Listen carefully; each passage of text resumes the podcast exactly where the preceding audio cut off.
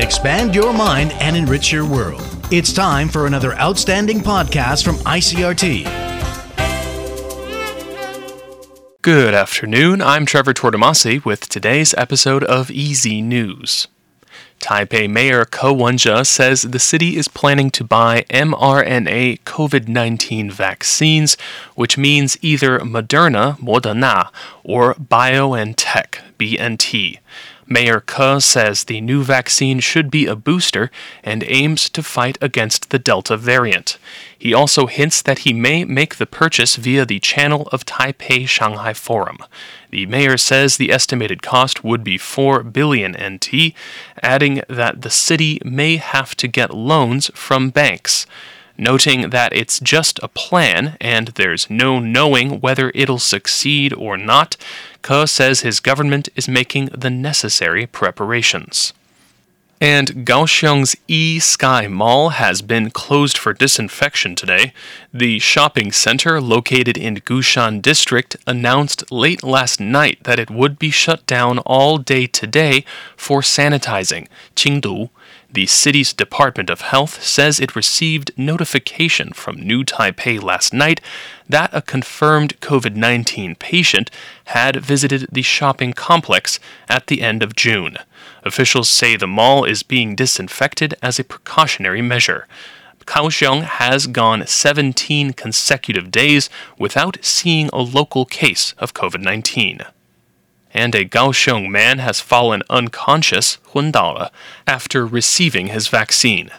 The city's Department of Health confirms that the man in his 60s received an AstraZeneca vaccine on Saturday and visited hospital emergency room on Sunday after feeling unwell.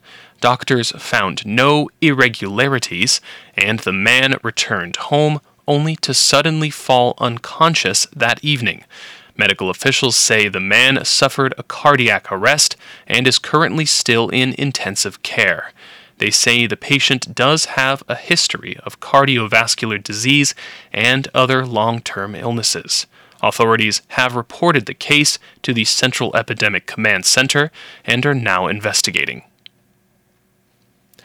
Meanwhile, global health experts say they expected vaccine distribution to be unequal 接种率不平等 between rich countries and poor countries, but no one thought it would get to this point. Less than 1% of the world's poorest citizens have received a dose. And experts say vaccines might not be widely available everywhere until 2023. That's fueling more infections and variants that could keep the pandemic around longer the African Union's envoy for vaccine acquisition, compared the inequity of distribution to a famine in which the richest guys grab the baker. And the number of infected sailors, 水手, on a South Korean ship near East Africa has increased to 247. It's the largest cluster for the country's military, 军队, during the coronavirus pandemic the South Korean Defense Ministry said today two military aircraft have been sent to bring back all 301 sailors aboard the destroyer Munmu the Great. Authorities suspect the outbreak may have started when the destroyer docked in the region to load goods in late June. None of the crew has been vaccinated against the coronavirus, but health officials say the crew are all still in relatively good condition.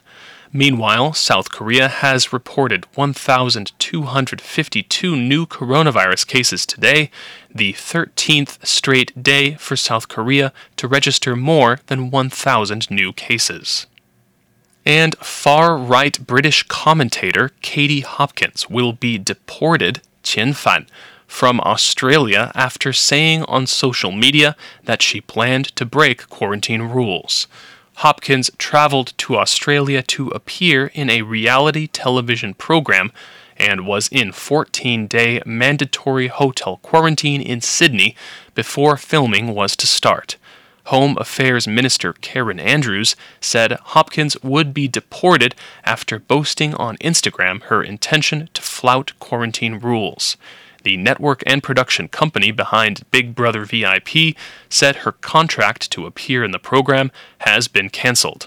Australia's two largest cities, Sydney and Melbourne, are under lockdown to contain a coronavirus outbreak caused by the more contagious Delta variant.